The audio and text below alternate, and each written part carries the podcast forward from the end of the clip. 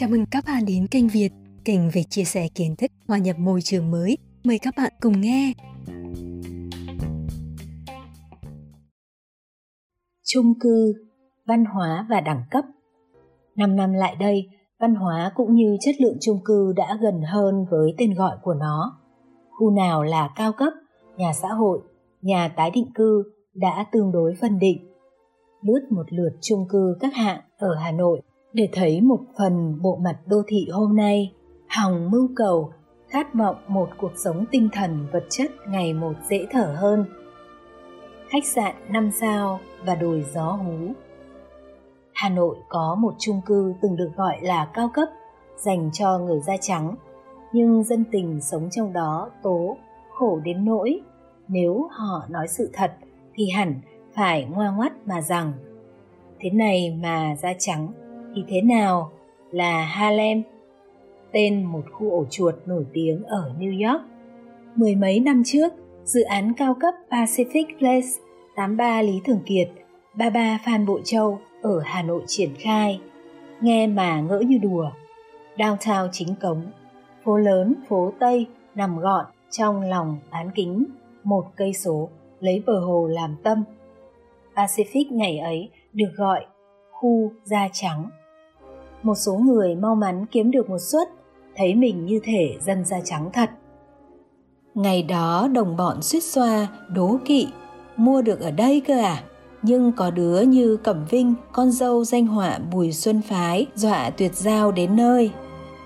Là vì không quen đến chơi nhà nhau mà lại phải khai báo qua lệ tân, có người quẹt thẻ hộ mới được chui vào thang máy. Rồi lảng vảng tầng 1 là bị đuổi như đuổi tà, Nơi này gồm mấy cửa hàng sáng choang, ai không phận sự thì biến. Thẫn thờ đứng ở phía ô tô lượn qua lượn lại, cũng bị bảo vệ lót tay lá chuối, xua đi lập tức, dù nơi này là đường chung của người đi bộ. Trong hợp đồng mua bán, bể bơi được thiết kế ở tầng trệt. Một thời gian xây dựng, bên bán thông báo chuyển lên tầng cao nhất vì ở tầng 1 sẽ bị dân văn phòng, cũng của Pacific dòm dỏ. Ngày nghiệm thu, bể bơi hiện ra, choáng vì nó bé tẹo, nói đùa là đứng bên này bờ, nhổ nước bọt sang bên kia bờ. Đã mất công thiết kế lắp đặt, sao không để nó thật là bể bơi? Phải xẻ bớt diện tích để làm hạng mục khác. Hẳn thế, làm quán bar, nhà hàng rooftop chẳng hạn. Khách đến, vừa bước vào hành lang đã kêu hạt bí quá nhỉ, nghĩa là không khí bị bí Ngoài ra, điều hòa nhiệt độ và thông gió trung tâm của văn phòng đặt dưới sân gây ồn khủng khiếp cho cả khu căn hộ. Đóng cửa im ỉm thì hạt bí, mà mở thì ồn ã như giữa công xưởng năng suất cao. Nếu Pacific từng được chủ đầu tư tự hào nhà ở mà như khách sạn 5 sao, thì Golden Westlake 162 Hoàng Hoa Thám 151 Thụy Khuê lại có lợi thế gần Hồ Tây lộng gió Lợi thế không còn là lợi thế khi gió mùa đông bắc tràn về. Cửa giả thiết kế đầy lỗi khiến một dạo dân cư đặt cho nơi mình ở cái tên hay ho là đồi gió hú, ăn theo kiệt tác của Emily Bronte. Ngày đi xem nhà mẫu, đồng bọn của tôi ngất trên cảnh quất bởi thiết kế thoáng đẹp hơn Pacific, trang thiết bị xịn. Lúc nhận nhà lại ngất kiểu khác, thiết kế không ngon như đã tưởng, trang thiết bị thì bị hạ cấp hẳn so với quảng cáo. Bên bán giải thích do trượt giá sau mấy năm xây dựng, rồi lời đồn thiết kế dở khiến bốc mùi, tiếng ồn lớn, cách âm kém, sàn gỗ cót két, vòi nóng lâu nóng còn máy lạnh lâu mát. Càng khiến Golden Westlake xa rời tiếng tăm khu da trắng thứ hai sau Pacific. Không đến nỗi khu Harlem, nhưng quyết không phải là da trắng. M5 Nguyễn Trí Thanh, 93 Lò Đúc cũng từng được quảng cáo là xịn, cao cấp, giá ngất ngư một dạo. Nhiều chung cư khác mà dân tình sống trong đó tố khổ đến nỗi nếu họ nói sự thật thì chẳng phải ngoa ngoắt mà rằng thế này mà da trắng thì thế nào là Harlem. Có câu không ngoa, không phải chủ đầu tư. Khổ nỗi, muốn mua tận gốc, bán tận ngọn nên các vị khổ chủ, cư dân cũng ngoa ngôn ngụy ngữ lắm cơ. khu da trắng thực sự. Bước vào khu đô thị Linh Đàm, đập vào mắt là tấm biển khu đô thị kiểu mẫu đầu tiên của Việt Nam trưng lên từ hai chục năm trước. Bây giờ danh xưng này đối nghịch ghê gớm với cuộc sống của người dân nơi đây. Hàng chục tòa nhà, hàng vạn dân thiếu tầng hầm, xe đỗ ngổn ngang vỉa hè và dưới đường khiến chả có còn mấy chỗ để đi dạo. Thiếu đủ thứ từ trung tâm thương mại và khu vui chơi thể thao. Cao cấp, kiểu mẫu, bây giờ hẳn phải là cỡ Park Hill, giai đoạn 2 của Times City. Và một số chung cư khác, chứ trần xì cái tòa nhà không thôi thì chưa thể. Có trường học, bệnh viện không? Để bơi đạt chuẩn, khu vui chơi cho trẻ không? Mật độ cây xanh cao thế nào? Hơn thế, đã cây hoa là phải có hoa, đã hoa phải đẹp, sạch. Từng thùng đựng rác cũng phải được thiết kế, không thể đơn sơ nhôm nhựa. Muốn cao cấp để dễ bán và củng cố thương hiệu mạnh, chủ đầu tư vừa phải xây được nhà đẹp, vừa tạo môi trường đáng sống. Ở nhà mặt đất, sướng khổ do mình. Chung cư thì khác, ngoài thiết kế và đầu tư ban đầu thì đai đẳng ra sao, sống thoải mái hay không, thể hiện ở độ cao cấp của dịch vụ, trình độ quản lý dịch vụ. Cùng do Vingroup làm chủ đầu tư, Royal City mạnh về hệ thống trung tâm thương mại nhưng thua Park Hill nơi có đủ không chỉ sân bóng bàn, sân quần vợt mà cả dòng suối nhân tạo. Bể bơi ngoài trời có hoặc không có mái che, khu vui chơi trẻ em giải khắp, sân trượt ba tanh bằng gỗ cho chúng, thậm chí cả vườn tược để nướng thức ăn cho bữa tiệc gia đình ngoài trời. Lại nói chuyện chung cư cao cấp vừa phải xây được nhà đẹp, vừa có môi trường đáng sống. Bạn tôi ở thành phố Hồ Chí Minh, dăm năm trước mua căn hộ Avalon hơn 4.500 đô la một mét vuông, hãnh diện, khỏa thân nhìn xuống dinh độc lập. Một thời gian kêu chán, bán phứt vì cảm giác như ở trọ khách sạn, chỉ mỗi tòa nhà đẹp, view đẹp, phố đắc địa, Nguyễn Thị Minh Khai, Nam Kỳ khởi nghĩa, mà không có môi trường cộng đồng dễ chịu từ thiên nhiên đến con người. Xung đột văn hóa Anh Hà, cư dân mới của Park 2 thuộc Park Hill kể, khu nhà anh xe sang san sát, nhưng không phải ông nào ngự trên đó cũng sang như xe, chuyên đỗ sai quy định. Bảo vệ nhắc thì mắng mỏ rất ghê bố tướng.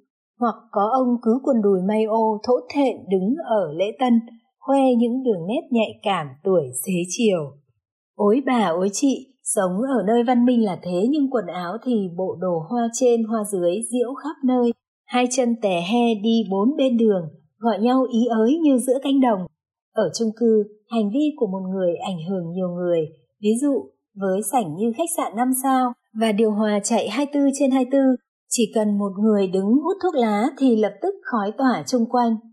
Thực tế là quản lý tốt sẽ dần đưa những công dân có tiền vào quy củ. Ở chung cư, anh chị nào hành động lố, mãi rồi cũng phải bớt. Hút thuốc không đúng nơi quy định sẽ bị bảo vệ nhắc ngay. Lần sau dám nữa không? Bạn tôi ở một khu chung cư cao cấp có lần nhẹ nhàng nhắc một bà lớn không nên vận đồ ngủ lội ì oạp bể bơi, bà nhã nhặn tiếp thu. Dân cư Pacific, khu da trắng 10 năm trước, một số còn có niềm tự hào nho nhỏ rằng khu này nhiều tai to mặt lớn lắm. Xuống hầm thấy xe này thì của đại gia DBD, xe kia của Thứ trưởng PQN, rồi bồ của DCD, Vinasin. Hồi ấy tôi đã nửa đùa nửa thật mà rằng vinh dự thuộc về họ chứ không thuộc về mình nhé. Vinh dự đi cùng thang máy ở chung số nhà. Y như rằng đến ngày ta nát cả, tin ông lớn này, ông lớn nọ sắp bị khởi tố, bị bắt, cư dân tòa nhà luôn biết trước mới giỏi, như thể những nhà báo tài săn tin. Xung đột văn hóa gay gắt ở chung cư là vì văn hóa, dân trí và những lý do khác. Còn tranh chấp ở đây, theo một số nhà báo chuyên trách về đô thị và bất động sản, một phần do trình độ quản lý chưa tương xứng với đầu tư vật chất. Con số phí bảo trì 2% cũng biến quan hệ giữa chủ đầu tư và ban quản trị ở một số chung cư hạng chung thành một loại xung đột lợi ích khó bề giải tỏa. Một phóng viên chuyên trách của bản báo kể Những trường hợp gần đây ở một số chung cư, ban quản trị ôm tiền tỷ bỏ trốn, xong phân tích, ban quản trị có thẩm quyền quản lý quỹ bảo trì rất lớn, tương ứng 2% giá trị hợp đồng mua bán, có thể lên đến chục tỷ, vài chục tỷ, cỡ Keng Nam hơn trăm tỷ. Trong khi ban quản trị là ai? Là những người do dân bầu ra nhưng không có tư cách pháp nhân. Nhiều người chỉ là cán bộ hưu hoặc tay mơ, không có chuyên môn chuyên ngành liên quan đến quản trị và kinh tế. Văn hóa sống chung cư lại rất kém. Một số cư dân Park 2 ở Park Hill phát biểu họ không có nhu cầu bầu ban quản trị. Cư dân tòa nhà bình dân hơn như HH2 ở phường Nhân Chính, quận Thanh Xuân cũng thấy không có ban quản trị, nơi vẫn đẹp, mọi việc đâu vẫn vào đấy. Trong khi đó, cùng chủ đầu tư, một đơn vị thuộc Bộ Công an với HH2 nhưng ở C11 Bắc Hà. Ban quản trị và chủ đầu tư thường xuyên mổ bò dẫn đến đời sống của dân cũng bị ảnh hưởng. Những xung đột theo kiểu có mày không có tao giữa cư dân với nhau giữa ban quản trị và chủ đầu tư sẽ được cắt nghĩa ở kỳ sau, bởi đó là một phần văn hóa chung cư nhiều bất cập hiện nay dẫn đến chất lượng sống khó như ý.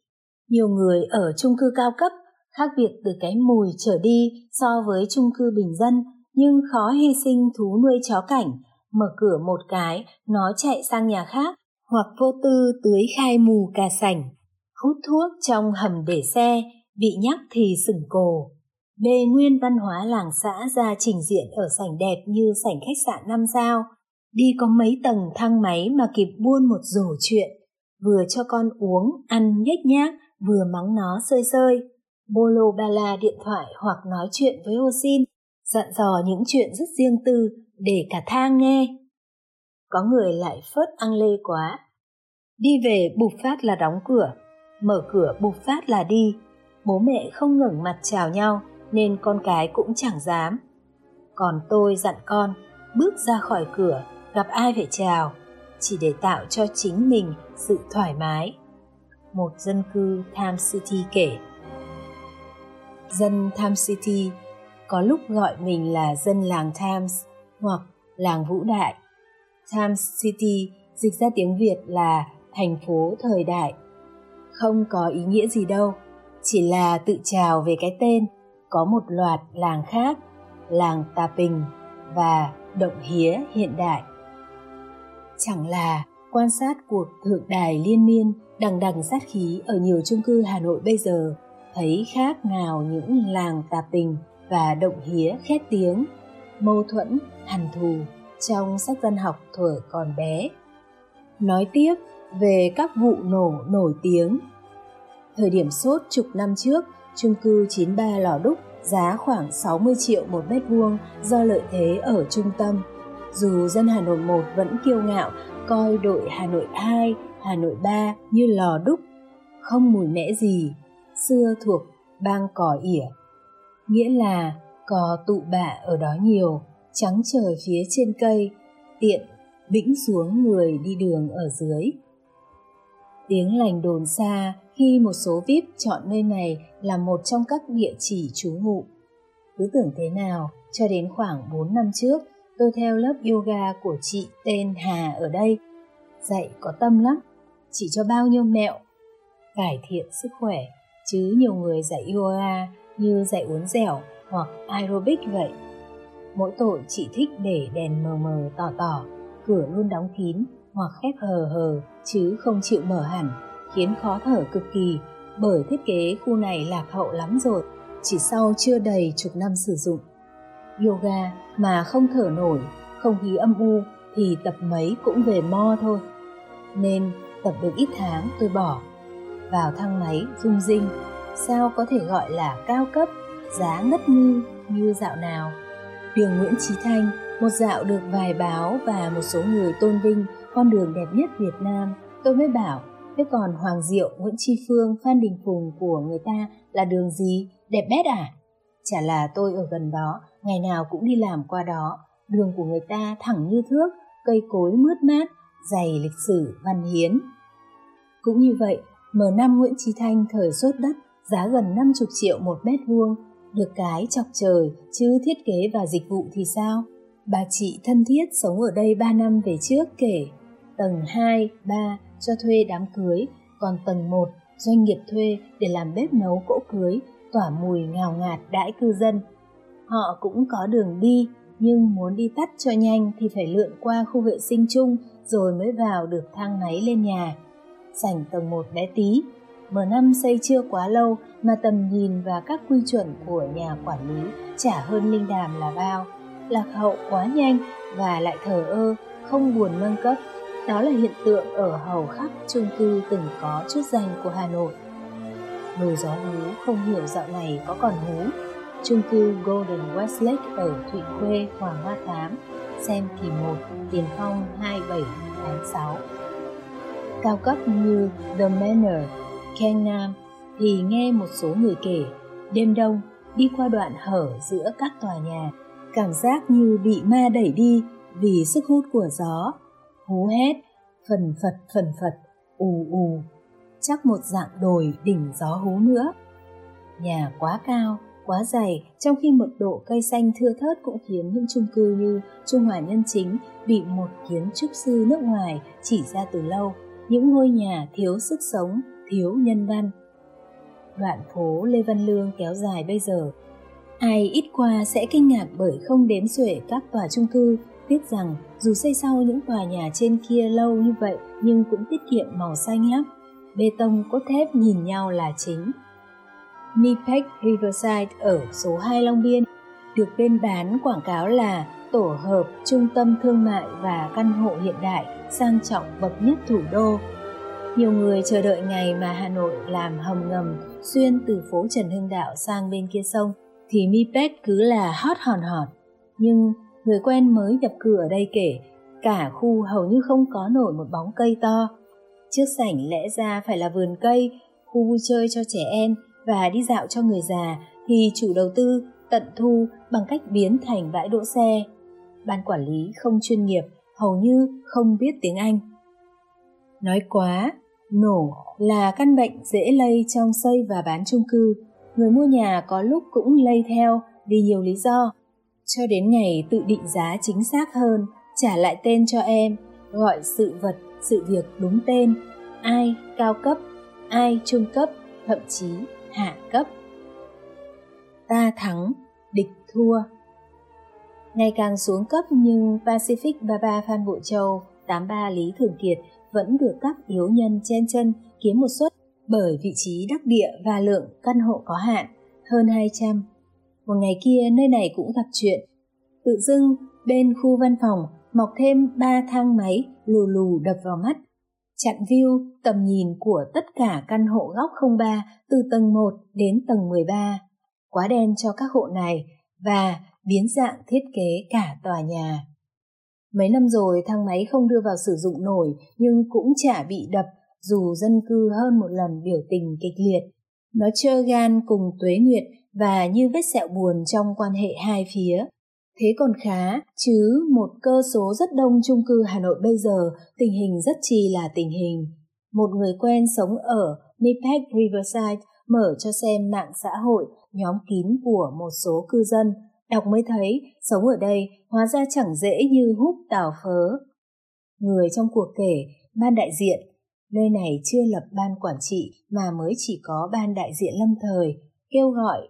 Trong thời điểm nóng, đang đấu tranh chống chủ đầu tư thì không ai được lên mạng cười nói hớn hở, bàn chuyện vui chơi ăn uống mà chỉ có oánh nhau, tiêu diệt chúng nó, yên chí đạn còn nhiều.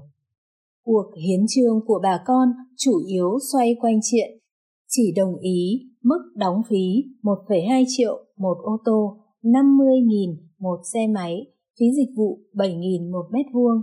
Một hộ dân phân tích, mức chi phí dịch vụ 10.000 đồng một mét vuông đã có trong hợp đồng mua bán, giờ lại đòi hạ thì ai người ta chịu Tòa nhà hiện chỉ đáp ứng được 2 phần 3 chỗ đỗ xe, cho nên chủ đầu tư nói ai không đồng ý mức 1 triệu 800 nghìn đồng một ô tô có thể gửi nơi khác nhường cho người có nhu cầu. Thế là phải chứ. Một số người tự nhận ôn hòa, phàn nàn. Các vị gọi là có tiếng nói trong tòa nhà mà lại chọn hành xử kiểu không kèm đối thoại với chủ đầu tư và cả cư dân khác mà chỉ có đối đầu. Toàn kiểu ta thắng địch thua, không cho chúng nó thoát bà con ơi. Ai đòi trưng lý do hợp lý mới biểu tình thì họ mắng là tay sai của chủ đầu tư, còn chủ đầu tư là lũ bán nước hại dân. Hi hi, cứ tưởng sống trong tòa nhà do quân đội, công an làm chủ đầu tư thì có phần rén, e ngại, té ra không hề. Chủ đầu tư MIPEC là công ty cổ phần hóa dầu quân đội, còn C14 Bắc Hà trên đường Tố Hữu thuộc Bộ Công an. Chủ đầu tư của C14 thừa nhận công tác quản lý tòa nhà còn bất cập, vệ sinh có lúc còn chưa sạch, đội ngũ bảo vệ không chuẩn lắm, trang phục đôi khi lôi thôi lại không chịu giúp đỡ người già. Nhưng nhăn nhó kêu khổ với báo chí, ví dụ bị gần 200 trong số 650 hộ dân quỵt tiền phí dịch vụ hàng năm trời, tổng cộng gần 2 tỷ đồng, mà đầu tiêu việc này chính là ban quản trị. Ban quản trị của C14 liên tiếp ra tối hậu thư và tống đạt thư đề nghị chuyển gấp 2% phí dịch vụ. Cho đến cuối tháng 6 này, phía chủ đầu tư vẫn bảo lưu quan điểm chưa thể đáp ứng cho ban quản trị này, chưa hội đủ điều kiện theo đúng quy định của pháp luật. Họ thực thi nghĩa vụ, trả món nợ phí dịch vụ hàng năm nay và tổ chức hội nghị dân cư đi đến thống nhất mọi điều khoản theo đúng quy định của pháp luật thì chúng tôi trao ngay 2% phí bảo trì chứ giam làm gì? Một đại diện chủ đầu tư nói. Vài cư dân chỉ cho xem Facebook của nhóm kín nhóm hở nơi đây, thấy cũng thú vị, y như Nipep bên kia. Chủ đầu tư và ban quản trị tòa nhà hiện lên như quái vật, vừa ăn cắp vừa la làng. Cả lũ cả lĩ lấy thịt đè người, bất lương, thân lừa ưa nặng, mặt mo, vân vân. Ra trốn công cộng mà nhiều người trả ngán dọa người này người nọ mất nghề, kích động, đánh chết mẹ chúng nó đi kêu gọi nhau hãy share, chia sẻ sự chửi bới của mình lên các diễn đàn lớn như Beat, Autofan, khiến chúng nó đọc được nhục nhã ê chề, hết cơ hội bán hàng ở những dự án khác, vân vân. Gọi chủ đầu tư là lũ sông mọt phản dân hại nước, y như bên MIPEC. Ổn lên một số chuyện tháng trước, ngoài phong trào biểu tình đòi quyền lợi, có nơi chính đáng, nơi không là những tin tức kiểu trưởng ban quản trị, chung cư 165 Thái Hà bỏ trốn rồi, ôm theo hai chục tỷ đồng. Chủ đầu tư giải thích với phóng viên Tiền Phong chuyên trách mảng đất đai Hà Nội. Chỉ là chơi nhau trên mạng thôi, tin thất thiệt do thành viên ban quản trị tung ra, chứ ông trưởng ban quản trị chỉ đi về quê nghỉ ngơi do bị stress. Chuyện ban quản trị ẵm tiền phí bảo trì rồi bùng cũng có, nhưng không phải vụ này đằng đằng sát khí, thượng đài liên miên. Có mày không có tao, làm như hận nhau từ trong tủy hận ra, như thể dòng họ Montague và Capulet trong bi kịch Romeo và Juliet, như thể hai làng tà phình và động hía. Trong khi đó, tôi thích triết lý này, sống và để cho người khác sống, và sẽ khai triển triết lý đó trong một phần của kỳ sau không biểu tình không phải chung cư, chủ yếu ở phân khúc hạng chung và có nơi chính đáng nơi không. Quan hệ cộng sinh lại biến thành thù hận, bất cộng đới thiên. Nguyên do một phần bởi với sự càn lướt của mạng xã hội, mọi hỉ nộ ái ố được nhiều bà con bức xúc tung lên mạng. Đường lê mũi súng chuốt nhọn, gươm đao tuốt khỏi vỏ, có vẻ chẳng tính đường lui nữa. Kỳ sau, Harlem, Hà Nội và những chuyện khác.